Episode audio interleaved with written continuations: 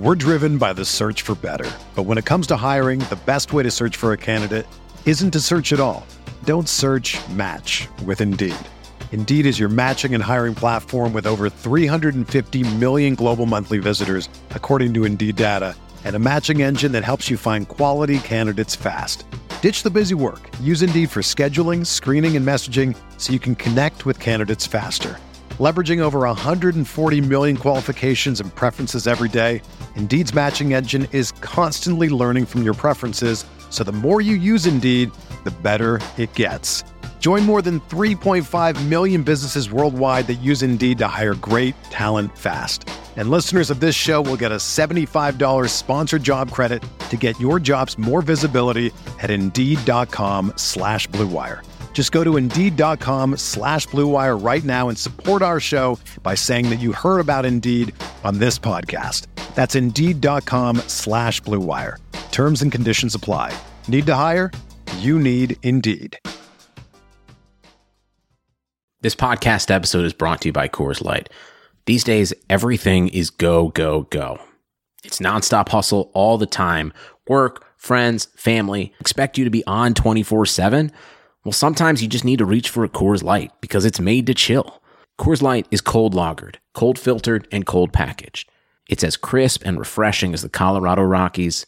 It is literally made to chill. Coors Light is the one I choose when I need to unwind. So when you want to hit reset, reach for the beer that's made to chill.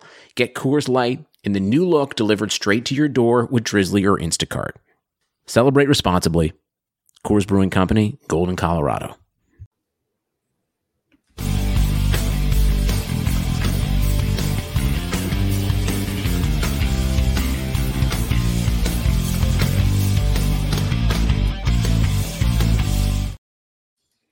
Hey, everybody, welcome to the RotoWire Fantasy Baseball Podcast. Uh, Jeff Erickson here with Fred Zinke. Happy Tuesday. Happy DeGrom Day. Happy Mondesi Day. It's almost happy Alek Manoah Day, too. We'll get into that in a second here. Fred, what's going on? How you doing?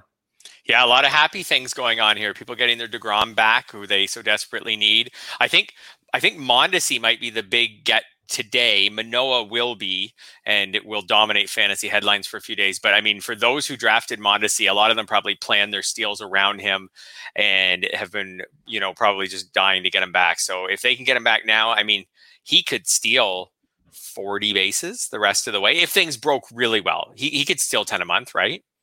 Yeah, he could. He could. I think it's unlikely to expect that money, that mm-hmm. many, but then again, because you know, little things happen from time to time. Yeah. Oh, oh, he could steal ten.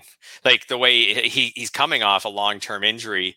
Uh, you know, he could have uh, other injuries, and you could get ten. He will decide a lot. There will probably be a lot of leagues that he decides. Like he forty might be a little high, but I mean, I think a projection for Mondesi like before any of these injuries was probably fifty something steals, which is about nine a month. So, I mean, four times nine, there's thirty. He could get probably anything from like mid thirties for steals to like I said, like another injury and you get 10 from them. So uh, that's a like a huge gap up the standings eh, for prob- probably a lot of the teams that have them. Because as I, as I, said, I was telling you before we started recording that I have two Mondesi teams. One's first in steals and one's third. So right. that's not how I planned it. Um, you know, where I, I was really hoping he would just surge me up eight or nine points here in the next next six weeks or something like that. But that's not going to happen for me. But I bet it will happen for a lot of teams. Yeah, I, I bet it will. Uh, and the thing is, he's batting seventh today. He's not batting leadoff, not batting second. I can't really blame him. I mean, the Royals. I mean, you look at their lineup. Merrifield's hitting well. Santana's hitting well. Got a lefty on the mound. Sal Perez is batting third. Benintendi quietly having a pretty good year. Uh, and you know, I, I think that that's although he's not hitting for like a lot of power, but 290, 355 He'll take that uh, with six stolen bases, mind you. So it's not like the Royals. I mean, the Royals. You know, if they were, if the Royals were a fantasy team, they'd be already towards the top in stolen bases. That's right, and that's what we like about the Royals. That was the something coming into the season is we mm-hmm. typically mm-hmm. the Royals have been a good source of steals. They have a lot of team speed, and you know, I mean, they've typically been been willing to run. I, we didn't know if that would be the case this year, but so far it has. Uh, you're right. The, the Royals would be a team that would be a better fantasy lineup than it has been a real life lineup because of those stolen bases. So uh, if everybody else is running, then Mondesi's going to run. And no matter where he hits in the lineup today, I'd say there's a good chance as soon as he's hitting, he'll be near the top. If you're drafting this say for instance tomorrow night at eight o'clock Eastern, where would you slot Mondesi? Round how many teams in the league? 12 teams. It's the NFBC second chance. You know, it was not really a hypothetical yeah. question, obviously, there. Yeah, yeah, uh, no, no, no, yeah. When I said how many, I didn't say hypothetically how many teams yeah. in the league. Uh, so, like, in, in his ADP was somewhere in the second round, I think, in yep. most leagues. Now that was in a 15, and a 12 might have been like late he second, late, early third. Late second, yeah. I'll I'll I'll drop him to like the fourth, just because he's coming off an injury. maybe I drop him even further. No, I'll, I'll say about the fourth. He's come just because he's coming off an injury. Uh, maybe he gets off to a really slow start, or maybe there's a new another injury happens. Like maybe he's not all the way back. So mm-hmm. just for that, I would drop him to the fourth. But beyond that, I mean, all the reasons that he was getting drafted, you know, he had, you're right, he had an ADP around 20, 22, 23. All the reasons he had that ADP, they're all still there. So I, I can't take him there just knowing that he's been hurt. Like I feel like I want healthy players uh, there. If, it's too bad if the league was in like 10 more days, so I could see him for 10 days, I might put him all the way back up. But I'm going to say instead of maybe ADP 22, 23, I'm going to say ADP 35, maybe 40. I, as I was saying that, I also remember that some of the players who were drafted up there aren't around anymore. Luis Robert or someone like that. Some of them have lost draft value too. So I'd say 35 to 40. What do you think? I, where do you think I am compared to the the masses? well, that? I was thinking about that. Be honest there because um, I, I I'm drafting in the 10 slot, and okay. so Liz and I are drafting. We're drafting three, together. Four, so three four turn maybe. Yeah. So either pick 34 or pick 40, you know, 39. Yeah. That that's in the range. Oh yeah. So for example, you could double tap aces on that one two turn, then take him and just gamble on getting those 35 to 40 steals and then go sluggers, quality hitters, whatever for their next two or three picks to kind of back him up with, you know, with some some guys who are more batting average and those guys are going to be around. I mean there's not a ton of batting average out there now, but just just guys who are generally good hitters but don't steal bases. So you you could easily double tap aces um, you know, something like a Bauer Scherzer turn, something like that, and then uh, go Mondesi if he's still there. That's the, the interesting thing about these Memorial Day drafts is there's no real ADP for them, right? Like there's no exactly. It's fresh powder. You know, this is if, the first of them, I think. Yeah. Uh, so if you double tap aces, Whit Merrifield will be gone. I think by the time you pick in the third round, just with how many steals he has so far. Yeah. So if you double tap aces, it's fine. You just would go with more balanced hitters for your next three or four picks.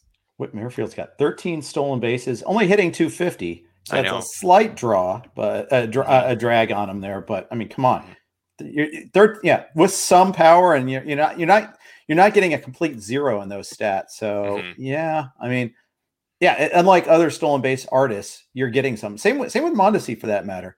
Uh, mm-hmm. You know, they're, they're, you're going to get something there.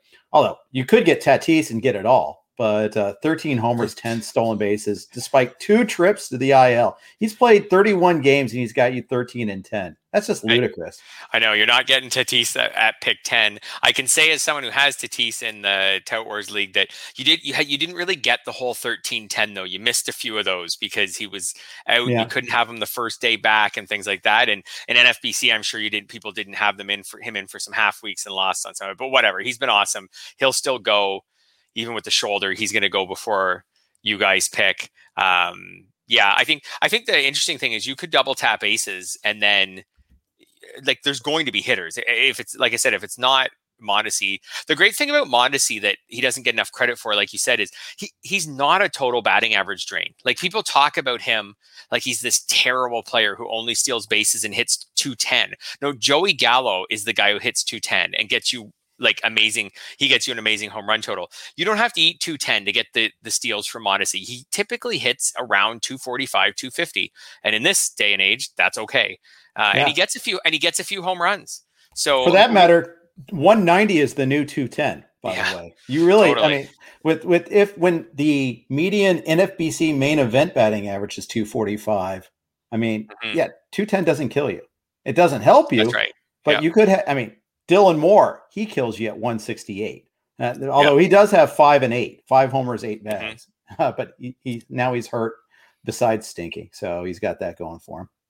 That's right. So, but if you get if you get Mondesi, like you can expect him to be, you know, at, like at about a 15. He's typically like a 15 homer type pace. Like you should expect, mm-hmm. you know, two homers a month, two two to three homers a month from him the rest of the way. It's not like it's going to be a total zero. Um, yeah, you pair him with like a, I don't know how far JD Martinez will fall in these drafts, but um, if he's all the way back up to where he was, like with this hot start and everything. And he qualifies in outfield now. And he qualifies in outfield for sure. But I'm thinking someone yeah. of that skill set, someone who you think of as more like a 300 power hitter, um, paired with Mondesi, paired with a couple aces, sounds like a good start to me. Yeah. Uh, so yeah, I, will think about him in that three 4 mm-hmm. turn. You, I, I, part of me is like I want to just go with. Uh, yeah, I, I, I just want to go with like just all hitters early and see if we can you know steer into this whole pitching environment. Part of me is like, okay, it's very comfortable to have the aces and then just build yes. after that. That seems like the more thing. Uh, there's a freak injury here, by the way. Uh, it, it, it, was Zach Plesac just went on the IL for the Indians. Did you see this? Just I came out about did seven this, minutes this happened after we started. Okay. Yeah, Mandy Mandy Bell. Uh, I think she covers uh, for the Athletic, but let me give her proper credit.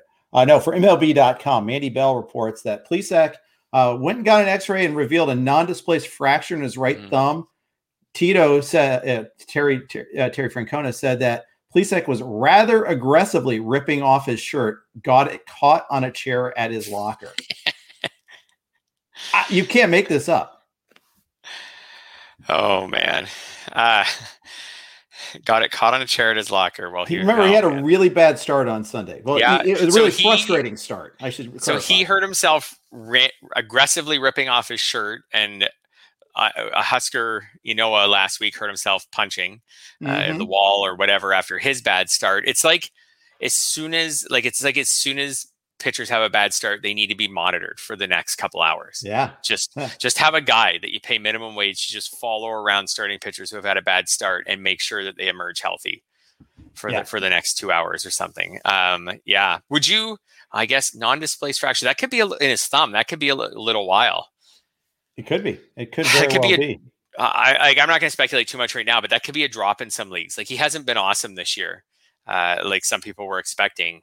I guess we'll just wait and on a timeline, but that could be like Noah. Like, like I, I thought Noah was a was doing great, and he's out two months, and I still said in most situations I would drop him.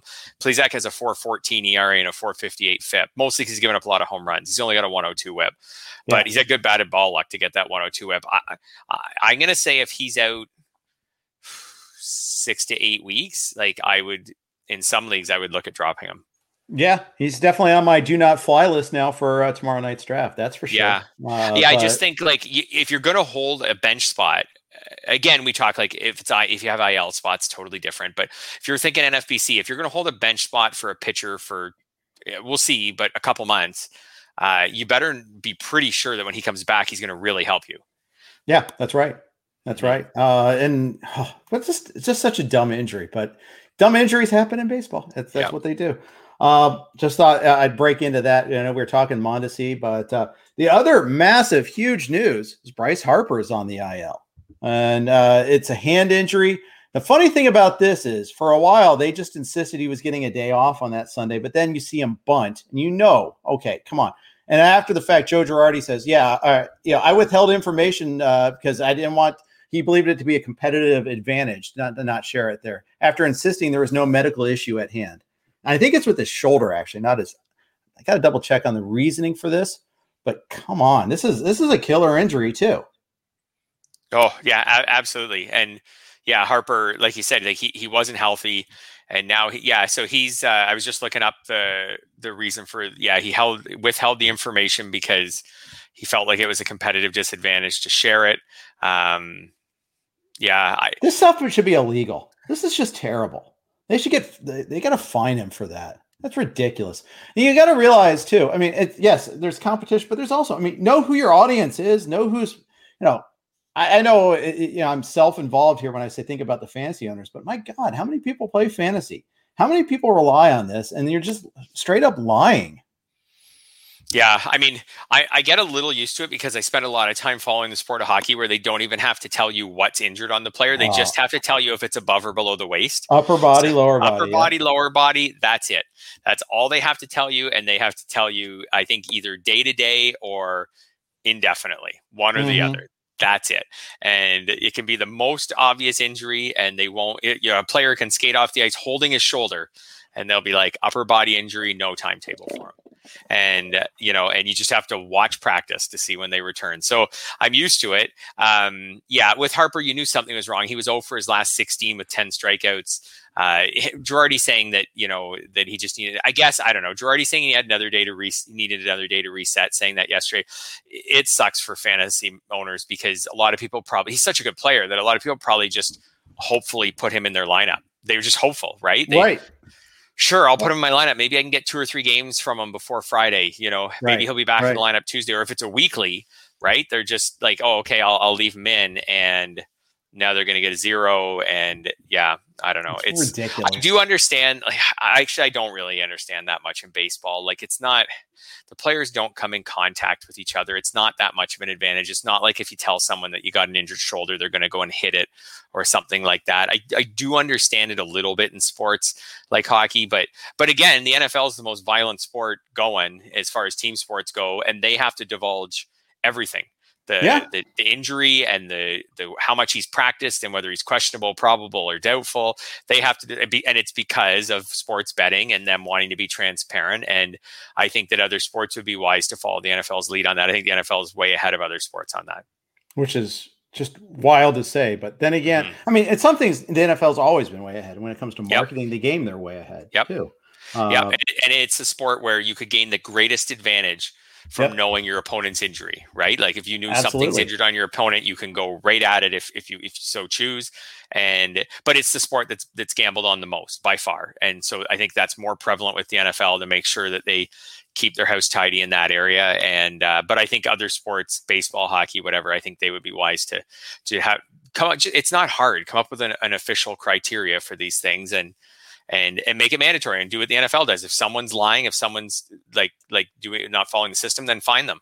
That's yep. the NFL. The NFL fines teams every year. Yeah, yeah, yeah. Uh, by the way, some it, it's a wrist and forearm bruise related to a hit by pitch that happened way back on April 28th, and he's been dealing with it. Remember, there was another Sunday night game where he was bunting, and we're like, okay, what's going on there? And then he struck out later in that game, and he looked pain, looked in pain you know, it, it's just they he's been dealing this for a while, and they've just they've just kind of been trying to fake it. And the funny thing is, he, he was actually playing pretty well prior to that. Hadn't been getting any RBIs because nobody had been getting on base in front of him. my God, if you're if you're if you're uh, again, we'll go back to the if you're drafting tomorrow night question. Mm-hmm. How much of a discount do you need before you think about taking him? I'd take Mondesi first. I think before yeah. Harper. Oh, I would easily. actually for sure. Yeah. yeah so easily. Harper, so you're gonna have to carry. So do these leagues? I'm not in one of these leagues drafting. When do they start? Tomorrow night's the first one. Oh, the, oh, the games start on Memorial Day on Monday. Okay. Um, so you have until Monday where you could get Harper back at right. This would be this. I also need to be backdated a little bit, just a little bit. Um, so you may not have to keep him out for long. Um, I'll say like round, but but this injury could linger and nag him. I'd say round like four or five. Does that make sense? If he was around two before, round four or five, what do you think? Yeah, I mean, it's just because we've had so many injuries. I guess in a 12 teamer, it's one thing. In the main event, oh, I, would in a 15 teamer with no mm-hmm. IL spots, I'd really need a big discount. I'd need a bigger discount there than mm-hmm. in the 12, uh, just because of replacement value. Uh, I think five or six. Yeah, uh, I don't know. It's all uh, about percentages, right? Like missing, yeah. say, the first two weeks of your six month season um, is is not as big of a deal as if you if you believe say Harper's going to miss the first two weeks of your four month season. So right. it's all about percentages that way and how long you have to hold someone on the bench for and how many weeks you don't have them. So uh, you know, in a twelve, replacements are easier to find. Uh, yeah, I, I think I think like maybe like round four or five. He was still until this this injury crept in, he was still like pretty good. Bryce Harper, like his, his OPS is 884.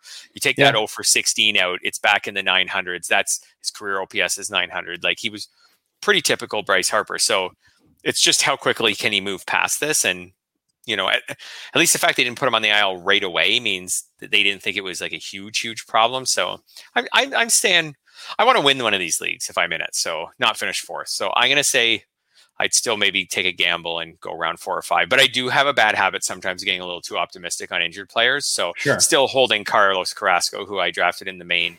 And Not coming back till July now. Was yeah. my, I totally I'm expecting him around the All Star break now, and it was yeah. my idea. And out of myself and Jeff Zimmerman, and I take full blame for it. Round 19, round 19 sounded so good for a fourth round pitcher who was supposed to miss April and maybe part of May. That sounded like great value, and now here we are. So, but I keep stubbornly holding him because they never said he keeps getting slowly pushed back. So someone offers you Yoan Moncada for Bryce Harper. Do you say no? Yeah, I'd say no. Okay, that's not good enough, huh? Aaron Judge? I'm never the judge guy, but yeah, I think I'd take Judge. Yeah. So one of my things with these Memorial Day leagues, I'd actually be a little more willing to to steer into guys who I think are injury risk but are playing right now mm-hmm. because those the shorter the league is, the less the risk is. So like my concern over Judge is Judge over six months. I'm still concerned with him over four months, but the shorter the league is, the less I'm concerned about him getting hurt. All right, fair enough. So I take a little bit of that off, although I know four months is still a pretty long time. Yeah. Two more IL moves, and then we'll move on. Uh, Kyle Gibson just went on the IL, uh, and you know you would think, okay, whatever, Kyle Gibson take a look at what Kyle Gibson has done this year. And it, it's it's actually he's been pretty good. And yep. I, am never the Kyle Gibson guy, but I, I gotta say he, he he's really kind of changed his pitch mix. He, he's got a 224 ERA, a 101 WHIP, 48 Ks and 16 innings. You'd like to see more strikeouts, but still, you're getting those ratios. Now he goes on the IL. It's a right groin strain. It's not an arm problem or anything. So uh, you know that's that's at least at least there's that. But you know, you do need your legs to pitch too. Uh, where are you on Kyle Gibson going forward? Yeah, it's crazy to say that.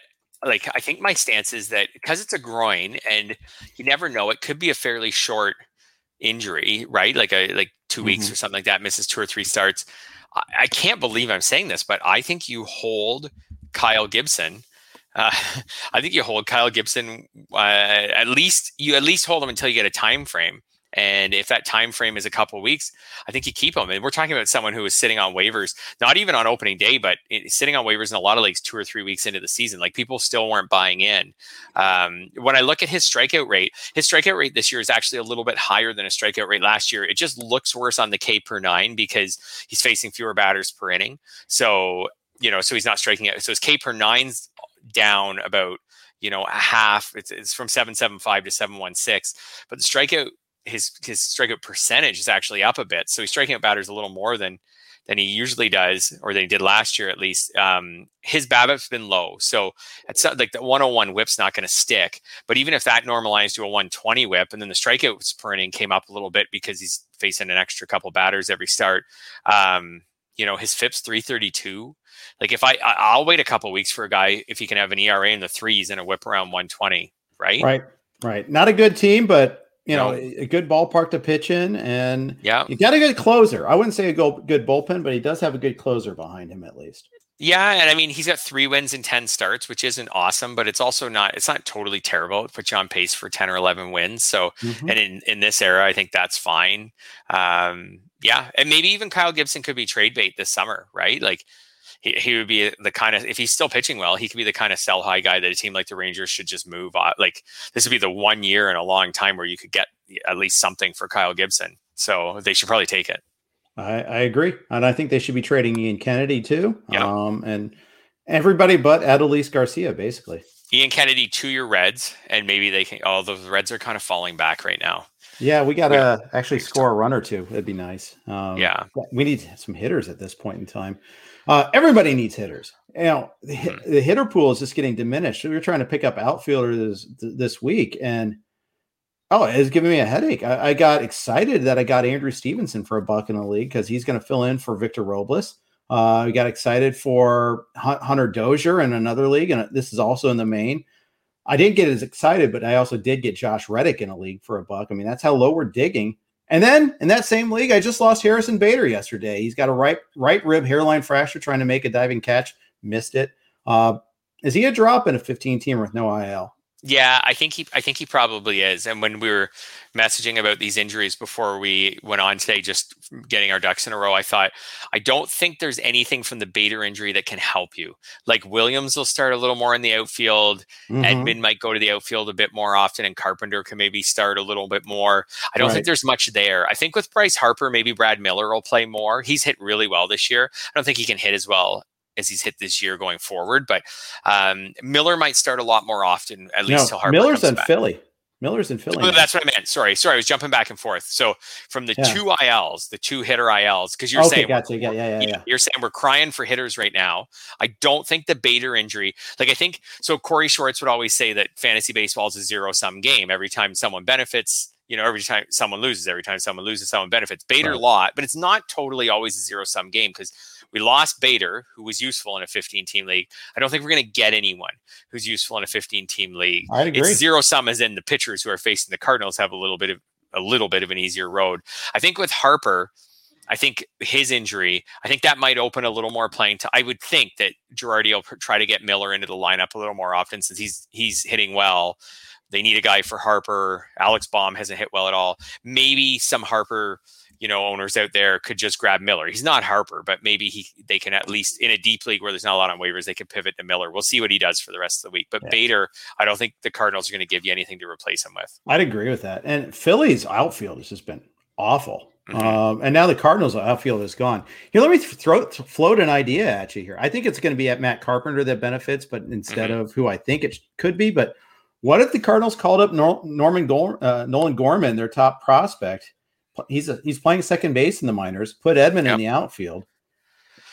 Yeah, with O'Neill and get out. I mean, that's a, that's an opening. Sorry to interrupt you. Go ahead. No, no, I no. I think that's I think that's a good idea, and I think this is the time of year when teams should look at that. We've had about three weeks of minor league time, so any of these guys who were left at the alternate training site and were just kind of playing against teammates, now they've had enough live action probably to get it back. Anything they lost in spring training, um, depending on how long Bader's going to be out, I think that would be a good idea. And I think we're going to continue. It's funny. I thought when we when I sent the first script this morning, I thought by we're driven by the search for better. But when it comes to hiring, the best way to search for a candidate isn't to search at all.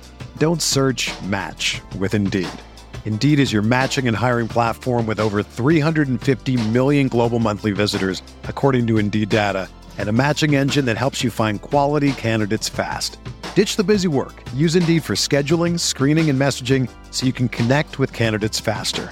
Leveraging over 140 million qualifications and preferences every day, Indeed's matching engine is constantly learning from your preferences, so the more you use Indeed, the better it gets.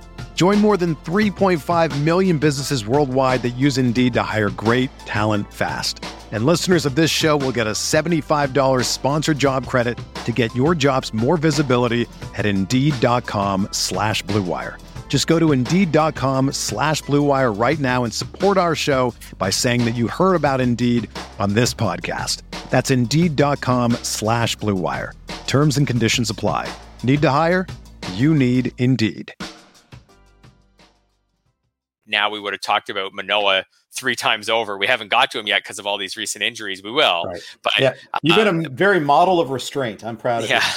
Yeah, but uh, but I think I think we're going to start to see this steady stream. I mean, we had, I mean, Owen Miller yeah, wasn't good, a good prospect, but he was a prospect who came up right before Sunday, and now we've got Manoah coming, and we've had Kelenic, and we've had Kelenic, and we've had Gilbert, and I think we're going to keep seeing prospects come, and it'll be up to us to decipher, you know, who who's the real deal among them, and and who isn't. But uh, now that there's minor league games, I think there's the the time comes now when these prospects can come up. Yeah, I think that's right. Uh, before we talk Manoah and prospects generally, quick note from our sponsors. Like any good team, hiring the right employees for your front office is just as important as recruiting the best players for the game. That's why you need Indeed. Indeed is the job site that makes hiring as easy as one, two, three. Post, screen, and interview all on Indeed. Get your quality shortlist of candidates whose resumes on Indeed match your job description faster. Only pay for the candidates that meet must have qualifications and schedule and complete video interviews in your Indeed dashboard. According to Talent Nest, Indeed delivers four times more hires than all other job sites combined. Get started right now with a free $75 sponsored job credit to upgrade your job post at Indeed.com slash BlueWire. Get a $75 credit at Indeed.com slash BlueWire. Indeed.com slash BlueWire. Offer valid through June 30th. Terms and conditions apply.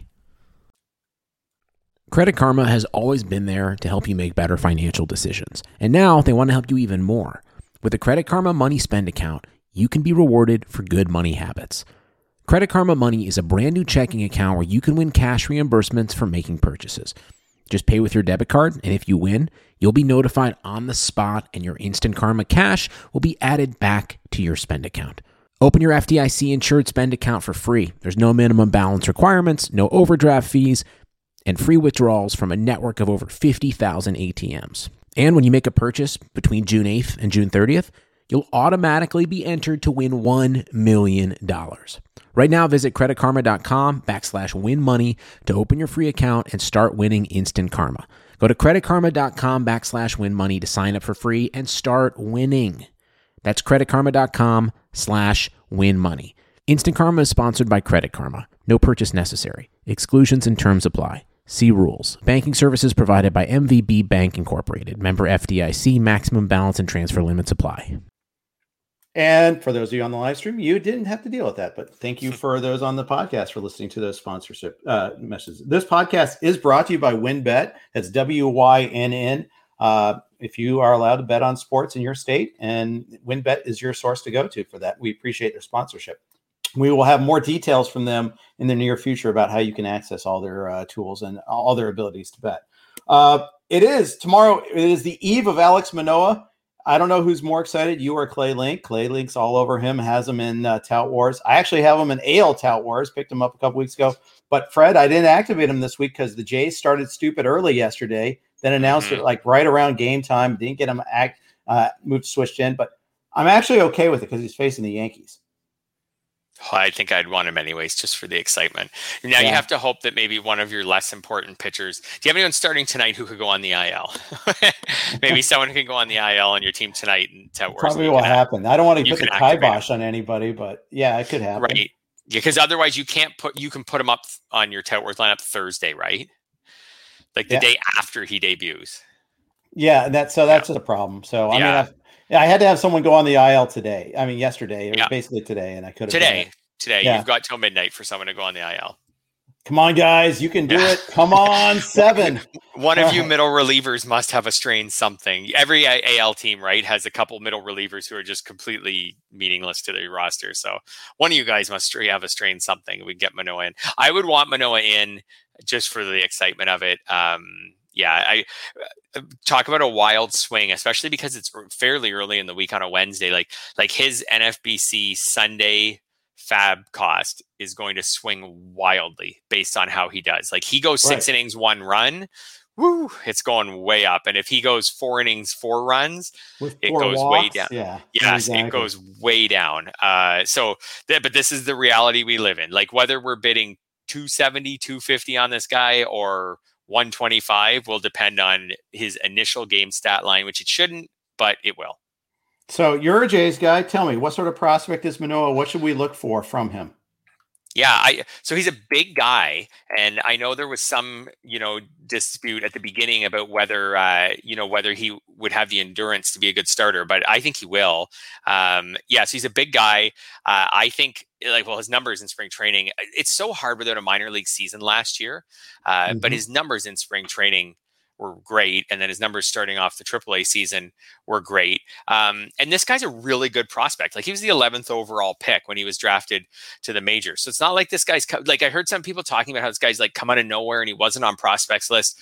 He wasn't on prospects list like a few weeks or a few months ago because there was no minor league season last year. Had there been a minor league season last year, he probably would have done everything we've seen recently, he probably would have done quite well and he would have moved up prospect list. This is the kind of thing we need to be able to adapt to coming off 2020, where someone like Manoah can just jump way, way up. Everybody wanted Nate Pearson before the season and no one had any interest in Manoah. But I think had there been a minor league season last year, that would have been a little bit different. So he may not be ready, he, but ev- everything he's done since he showed up at spring training this year looks like someone who's ready. So I, I think I think he can stick with the Blue Jays. Like uh, maybe he'll have a Pearson thing where he's not good and they have to send him back down. But I think he could stick with the Blue Jays. And I also think there's a lot of starting pitchers who are off our radars right now in general because just because of the lack of the minor league season and the late start this year. There will be some guys in July who have an ERA in the ones in AAA and they get the call and they're maybe not as big name guys, but they're throwing really well and they come into the majors and they help teams.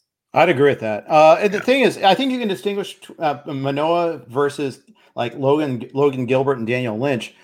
Gilbert and Lynch had, you know, Gilbert had one, my, I think, AAA start before he got the call. Lynch didn't have any. He was only at the alternate training camp site. I think he's since had one minor league start. It wasn't that great. But mm-hmm. Manoah's had three awesome starts at AAA following an awesome spring training. Yeah, and, and, like I said, he was the, like he was supposed to be an awesome pitcher. Like he got picked 11th overall in the MLB draft. Like those guys are supposed to be studs. So yeah. he's supposed to be a stud. He got barely like he was drafted in 2019. He barely got his feet wet that season in the minors, and then last year he dealt with what everyone else dealt with, which was not having a minor league season. So he's working with the Blue Jays coaches at the alternate site, and now you know, and here we are. But this is someone who now he's now he's arrived fast. I think even I think if you told the Blue Jays when they drafted him in 2019 in June like if they, if you said he'd make his MLB debut in under two years, even without a 2020 minor league season, I think people, they the Blue Jays would have said you're crazy. So he has come faster, um, you know, than maybe they would have expected. But again, he's a college pitcher, so he had a fair amount of experience when they had drafted him. Those guys can come can come quickly. You know, I, I and again, he like he's he's a big guy. Like physically, his frame, like he should be ready for this. Um, he's not a young pitcher who still needs to fill out or anything. So uh, I, I think he could have plenty of success. It's not the greatest environment to go into. The AL East is not the easiest division.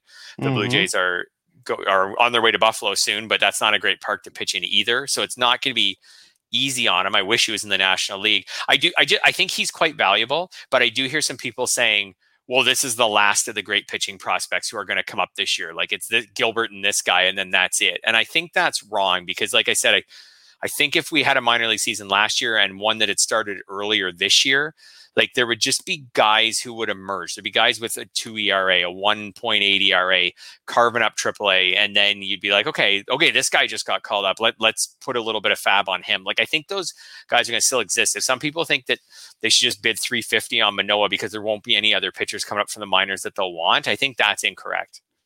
Yeah, I, I think you're right about that. Uh, it is worth noting that wherever he went, his control was pretty good, as opposed to mm-hmm. say Lynch, who has had some command issues there in the past. So uh, I and I hate to paint with the broad brush. You know, every pitcher is mm-hmm. different. Sometimes, you know, the first two or three starts, nobody has a book on the guy. You know, the Yankees saw him in spring training, which is interesting. That his mm-hmm. first start is against the Yankees, so they've actually seen him before. It won't be a complete utter mystery. Now, I don't know what the lineups were for those, but you know, the coaching staff at least was there. The scouts were at least there, so you know, it's not a total blank slate.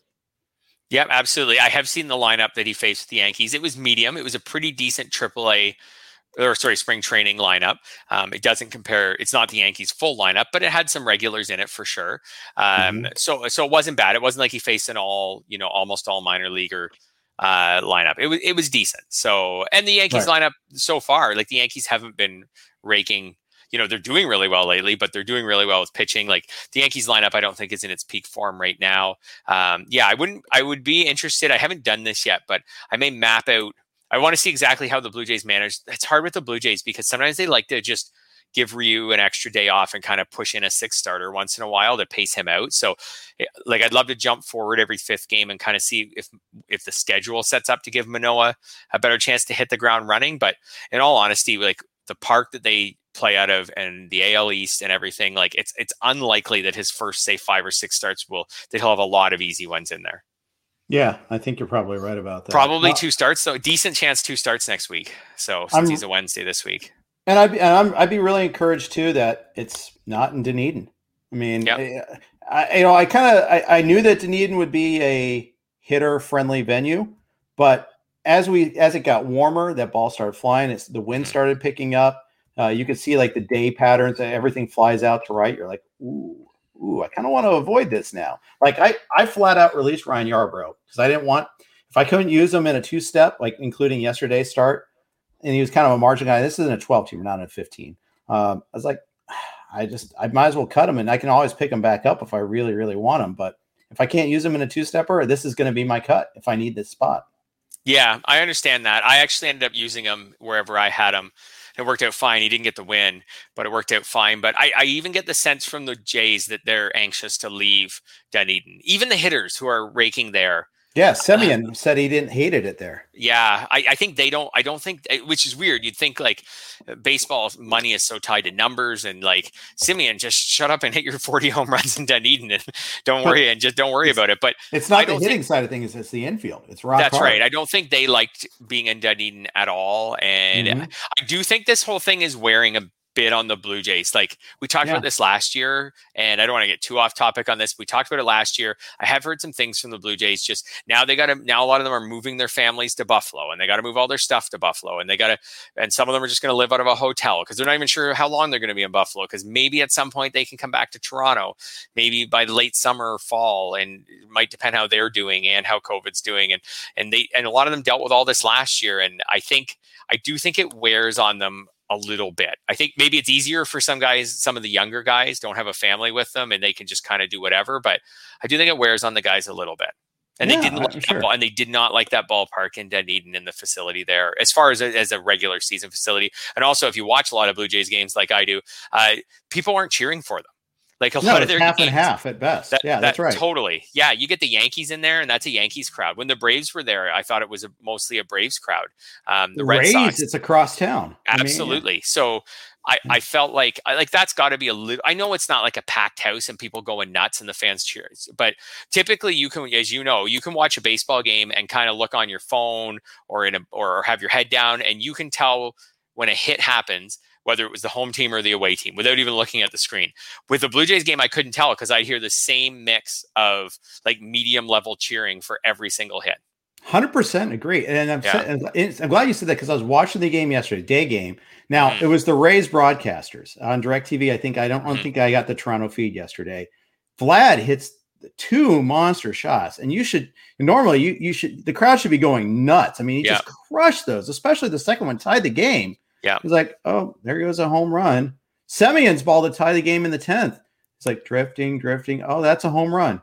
Oh, oh, I guess the game is tied. Mm-hmm. You couldn't tell. Like the fan, it, there was no excitement. Now, some of that might be the Rays announcer's fault, you know, because he doesn't want to hype it right. up. But at the same time, that's a big moment in the game. You just could not tell. Yeah, you can usually hear that crowd noise. And I don't think it bothered them as much last year because there were no fans mm-hmm. anywhere. Mm-hmm. So it's like everybody was just playing in an empty stadium, or pretty much everywhere. You know, everybody was basically playing in an empty stadium last year. But yep. um, but this year, yeah, like they, they I think they feel a little bit like they're on the road the whole time. I think they'll feel a little better in Buffalo. Uh, I think that'll be a Yankees crowd when the Yankees come to town, but beyond oh. maybe a bit of a Red Sox crowd. But I think beyond that, you know the Jays will feel a little more like the home team when they're in Buffalo. But nobody can cross the border, so they're not getting Ontario people, Toronto people coming in to cheer for them. But That's I do right. think it'll. But but most of those guys have played in Buffalo coming up through. I think it'll mostly be a Blue Jays crowd, and hopefully that'll be good for them. But and I did start to feel I don't feel sorry for them exactly is the right word, but I did start to feel some empathy for them. I think with it's just the second season in a row. I know the Raptors right now were adamant. They said when next season starts, we need to be in Toronto. We need to be yeah. in Toronto. We need to be in our homes or condos or whatever. Right. We need to have some stability. Like one year, this is enough. We hated it in Florida. We're not going back. We need to be in Toronto. And I think the Blue Jays feel the same way. I, I don't blame them. I don't blame them mm-hmm. at all. We all need yeah. continuity. Uh, yeah. we, we all need that stability. And it, it's hard to be on the road for 162 games. It really is. Uh, and that's what it has to feel like. Uh, you know, so we talked about Manoah. One guy we won't see today is Jo Adell back in the lineup today for AAA Salt Lake. Right now, he has 10 homers in 17 games at, at Salt Lake. Now, he's also has 27 strikeouts in 17 games at AAA. So you can see there's still some things he needs to work on. But, you know, the Angels, they're on the precipice here just being done for the season here, Fred. Uh, I, I think you and I both, our, our, our dark horses are both really floundering yeah. now. Your Angels and my Nats. Uh, and you know, you know, of course, the Angels don't have Trout. They they've already had two stints where they didn't have Rendon. Uh, there's no urgency here. though. Adell's not getting the call. Brandon Marsh isn't getting the call. They're they're content with Taylor Ward and Juan Lagares.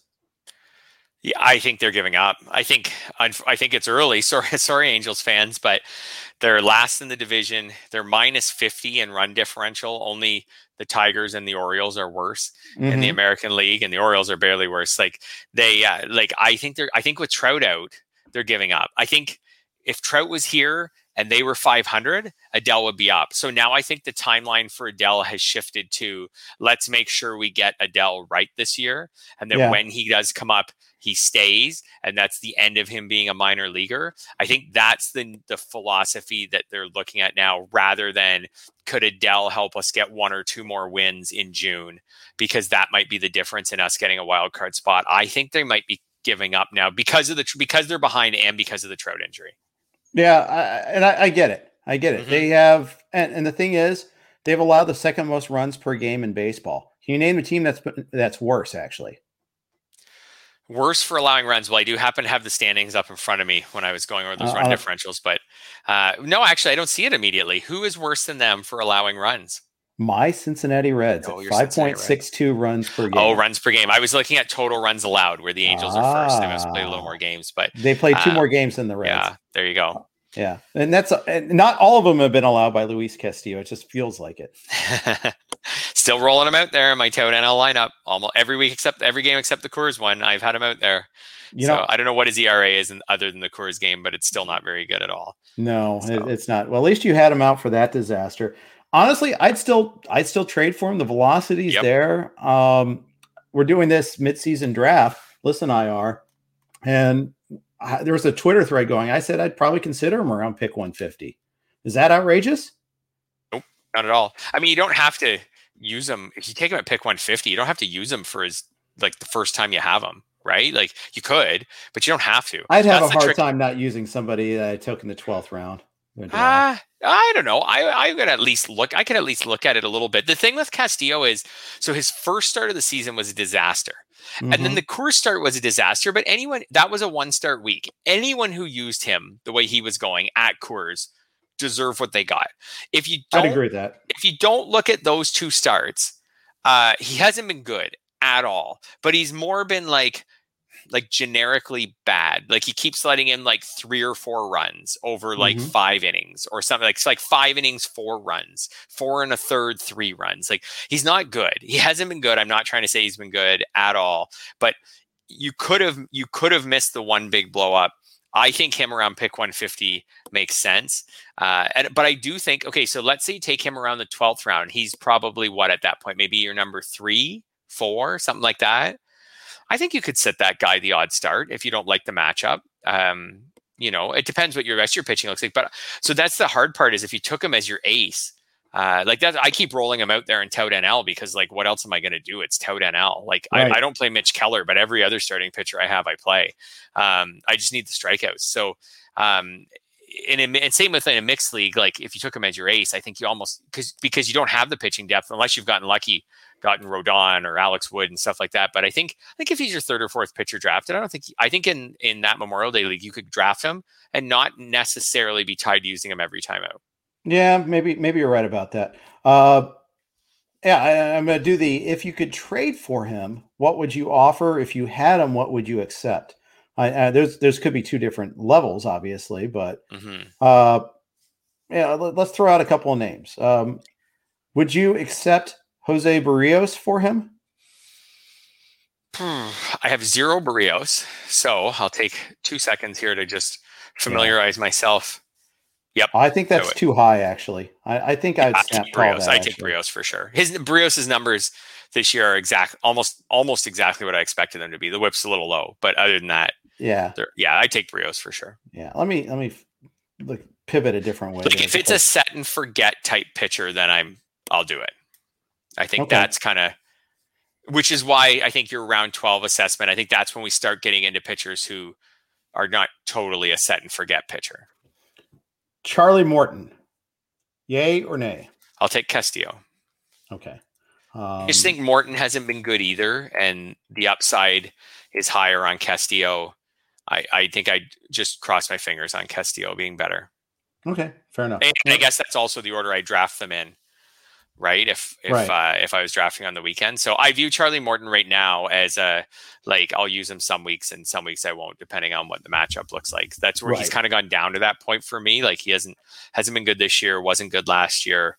Um, I'm going to evaluate him like week to week, and that's kind of where I'm at with Castillo. Except the unfortunate thing with Castillo, like I said, is a lot of us who have him, you, you spent so much to get him that you just don't have the depth behind him to sit him. Yeah, that's So, right. Unless unless you you magically found some of these guys who have emerged, right? Uh, like Freddie Peralta or some guys like that. Carlos that maybe you have the Rodon. Yeah, yeah, Yeah. exactly. Yeah. Um, how do you value Carlos Rodon, by the way? I take him over Luis Castillo. I Um, would I. I would uh, I would I have some Rodon in a couple leagues. Uh, I would view him as probably going into your draft like a number two. I was thinking about this actually going to your draft. Like there's the aces, the obvious aces, Scherzer and all those guys, deGrom and all them, and then there's like some guys like Woodruff who have pitched their way into being aces. Lance Lynn. I think after like who have like a long, a good track record prior to this year. Even Corbin Burnes have a track record prior to this year and have been awesome this year. I think Mhm. once we get past those guys, then I'm in on Rodon. That makes sense.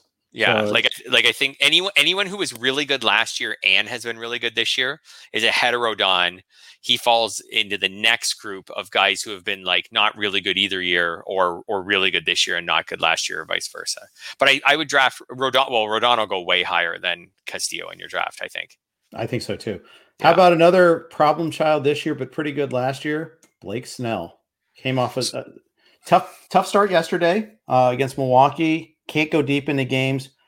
Where would you put him in this list? I'll take Castillo over him. Um, Wow. Yeah, I'm not a Blake. I'm, I'm like not a Blake Snell guy. I never really have been. Um, I just feel like there's always just like other than the one season, there's just always like ifs and buts with him. Like 2017, the ratios were high. 2018 was the amazing year. 2019 and in 2019, 2017 and 2019, he's hurt at times, and the ratios are high. And then Mhm. last year they were pretty good, but he's averaging like four and a half innings like 11 starts 50 innings. He couldn't even average five innings to start last year. This year he's not averaging five innings to start. The ratios aren't good. The walk rate's way up. I'm just not i find he's all over the place. I think i would rather take castillo and just hope for like a full rebound. I just i will be surprised if we have a stretch this summer where snell's like really good. But if castillo got his act together and we had a month where he had a 2.3 ERA and was like great, six innings every start. I wouldn't that wouldn't shock me if he got his act together because, like you said, the velocity is still fine. He was such a high end pitcher before. I'm gonna put Snell kind of with I put him ahead of Charlie Morton and behind Castillo. What do you think of that? I think you're right. Actually, I, was, I did a little bit more looking on Snell, and you know, WHIP is a category. Mhm. and it's he's had one good year, one year where he's really helped you in whip. Last year, 120. Okay, that does that's that's fine, but it's not like oh he's a huge plus there. Uh, it- you know, instead he's you know okay he's a little bit above average, uh, and he just doesn't go deep in the game. So you're getting fewer innings of that too. Uh, you know, the plus side 67 Ks and 44 innings. The negative side only 44 innings and 28 walks to go with it. Yeah. So looking back on and his strikeout rate, even though it looks good on K per nine this year, it's it's it's the opposite of what I was saying with Kyle Gibson. It looks great on K per nine. His strikeout rate's the same. It's the same as it was basically the previous, uh, basically his whole career. Like it's Mhm. thirty three percent. Last year it was thirty one. The year before it's thirty three. The year before it's thirty two. It's the same. It's just, it's just his K per nine's higher because he's walking more batters, so he's facing more batters. But if you go back and look at the Blake Snell trade, like who's the organization who which is the organization that understands pitching the best right? Right. it's if it's not the dodgers it's it's the rays and it's probably the rays because they do it without the budget of the dodgers it's one or the other yeah, like like the rays understand pitching so well and somehow they traded blake snell to the padres and everybody was like okay now he's going to be free to gloves are s- off. Yeah, the gloves are off. He's going to throw six innings and pitch just as well because the Rays don't know that he could have been doing that all along. Like they don't get it. He could have been doing that all along. Well, here we are a few months later, and whatever's happened to him in San Diego, he's not pitching as well as he did with the Rays, which shouldn't, I guess, in hindsight, shouldn't be that surprising, right? Like the Rays know what they're doing. Yeah, even though they, they it might have been a mistake in the World Series, and I think that was It might have ev- been. Everyone had that in the back of their mind, and Yeah. yeah, I get it. I get it, but uh, yeah, ouch. Uh, that, so it's like it might have been a mistake in the World Series, but the overall totality of what the Rays do with pitchers typically works as well as what any other team does with pitchers. So if they said, you know, this is the best you can get from Blake Snell, it's not going to get any better than this, and they traded him, I don't know. It's hard to, yeah, looking back on it, not to say the Padres do a bad job or anything, but it's hard to think that they could unlock something that the Rays couldn't. That doesn't happen very often. Joe Sheehan has Snell in uh, mixed LABR with us, and he was musing about even dropping Snell. He's so frustrated. And I go, you know, there's trading allowed in this hypothetical yes. league, and yes. there are people that like to trade. Then I looked. I've, I've got 12 points in WHIP. I'm not touching them. no, I've got I've got a ratio to protect here. I, yes, have three he, points and wins, mind you, but I can't go that route.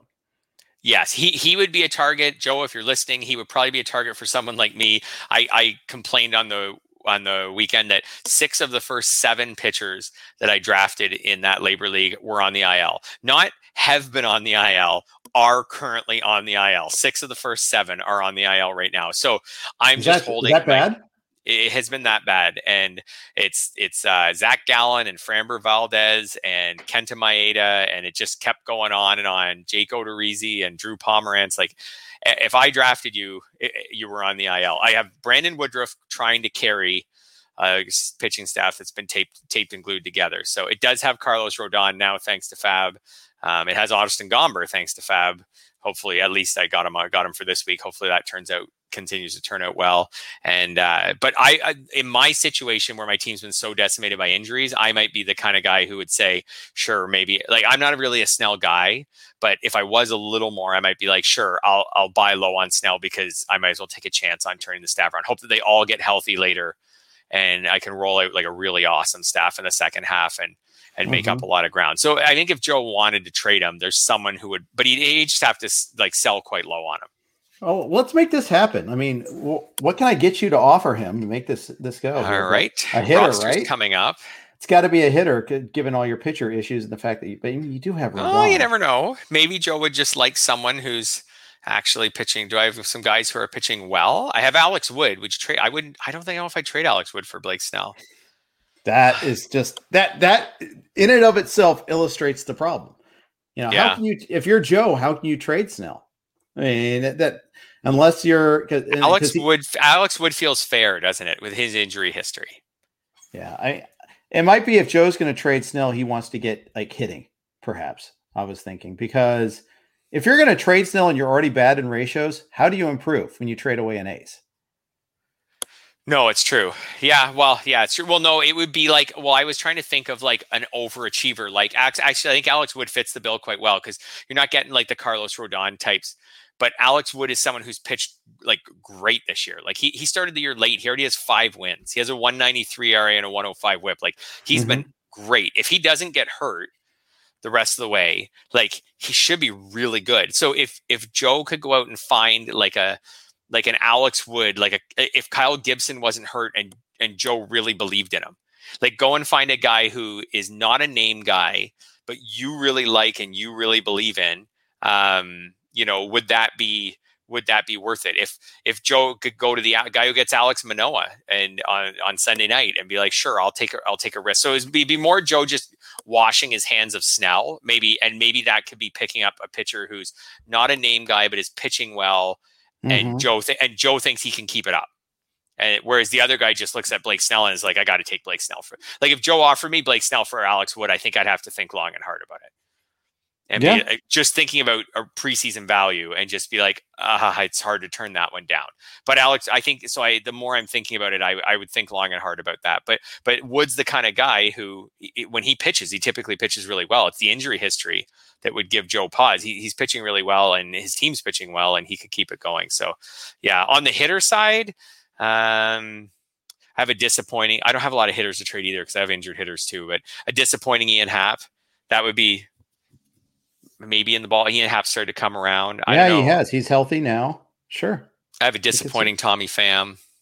Um, I have a pretty good actually David Peralta who's been playing pretty well this year. I have a pretty good Eric Hosmer. Maybe something in kind of in, in that range would be like would be kind of what like well like where do you think Snell will go in your draft? I think I'm going to say round 13 14. Yeah, that's about pick 160 or so, 170. Yeah. Probably. Yeah, probably about So that. if you so I won't be there for him. Liz is going to push me to try to get him because he's Mhm. like all about Snell, and I'm Okay. just not. I, I don't have any Snell this year, so Right. And you I don't, and this wanna- isn't the time to start. I So I, don't think really need to, to. That's not an itch I have to scratch. Right. So I mean, if you're Joe, like if you could see those Memorial Day draft results, look at the group of players who go kind of right around him or right after him, pick out someone, you, a few guys you like, and start offering out from one, some one for ones, and see who would like them. Right. Yeah. Okay. Um, okay.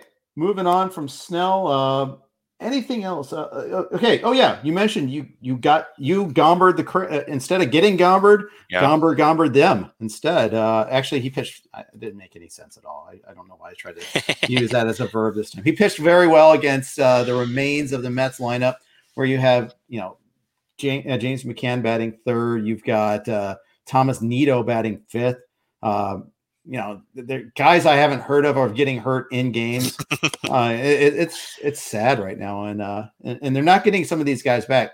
McNeil and Conforto aren't coming back for at least another month. Uh, it's tough. I mean, stream against the Mets, people. That's what we're trying to tell you. Absolutely. And I think that was I so I only got one Gomber for this week and it's in our LABR league and where my team's kind of hopeless. I wish I had got him in some other spots because I think the matchups this week were too good to ignore. And he had Mhm. been pitching well and like that Met you so because he had the Mets early in the week, you knew that he wasn't you knew that he was going to get that bad Mets lineup. Like maybe by the end of the week they get some guys back, but you knew he was going to get the bad Mets lineup. And then he gets the Pirates on the weekend. Like m- maybe he'll reverse Gomber me and you know stink against the Pirates on the weekend. But I mean, it's certainly off to a good start. I tweeted out you know about the fifth inning last night, like looking back on it, like how could almost how could he not be successful uh, against that lineup? So. And he, and he was he was he was even more than successful. Eight innings is is pretty impressive. But he's been pitching well. Now I heard you say to Scott, I think were you? T- oh no, you were talking about Marquez. That no matter how well he did this week, you would not give in to the urge to keep him for next Yeah. week. And maybe I'll just keep him on my bench, but I probably I, I won't use him. How about that? Right. That's right. So that was my thought with Gomber. Like, uh, like everybody says he's just a streamer for this week, and maybe he is, but he had been pitching pretty well. So if if he follows this start up with a good win against the Pirates, I mean, you don't. I'm not saying you use him next week at home. You don't. But the following week he's on the road. So if you like, maybe you keep him on your bench one more week. I don't. Maybe not in a 12, but maybe maybe keep him on your bench one more week and use him on the road again next week and just kind of take it one week at a time with him. I don't know, but uh, I feel like he can't. The I think I feel like getting Gomber is going to stick no matter how many good two start weeks he has on the road the rest of the way. Um, Gotta have a really damn good season for that to happen.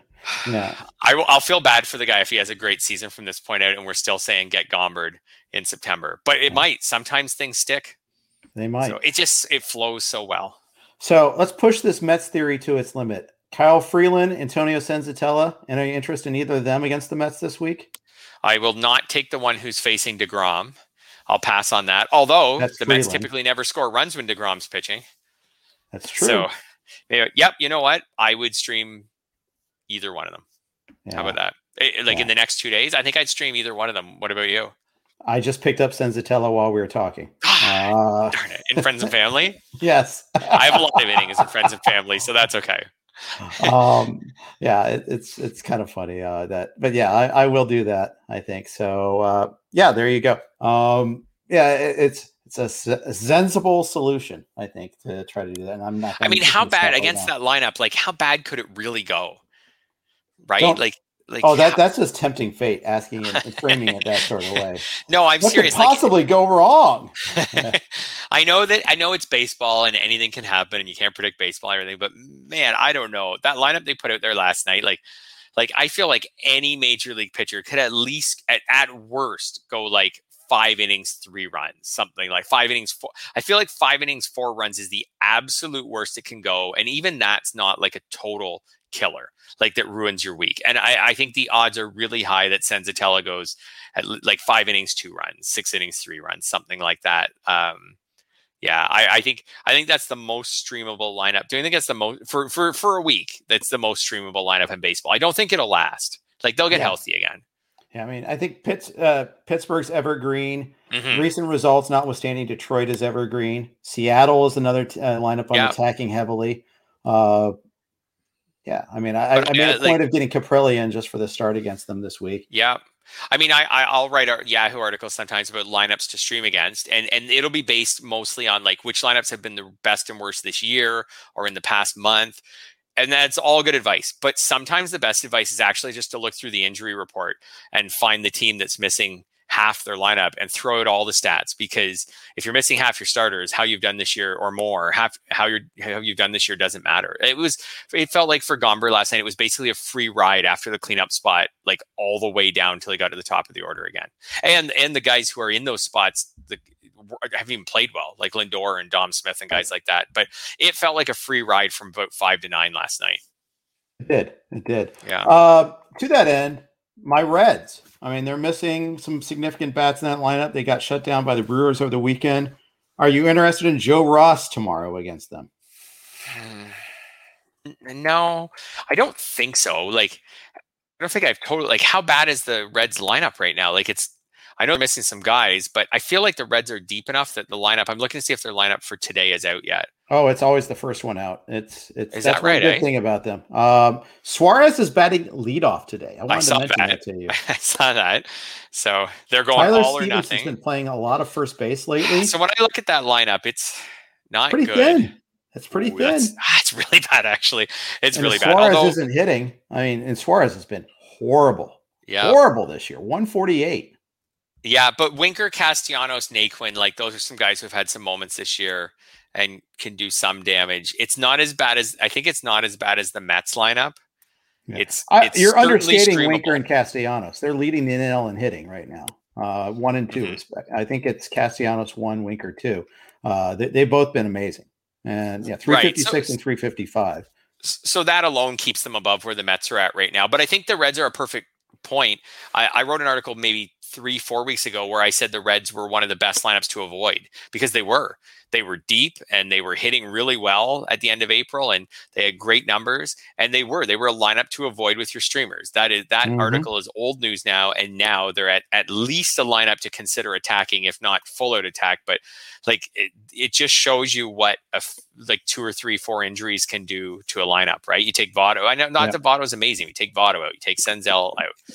Akiyama's not in there even to fill in for guys as a depth player and all mm-hmm. of a mm-hmm. sudden all of a sudden here we are. And the problem is, is they have outfield depth. It's the infield that's making that lineup so bad.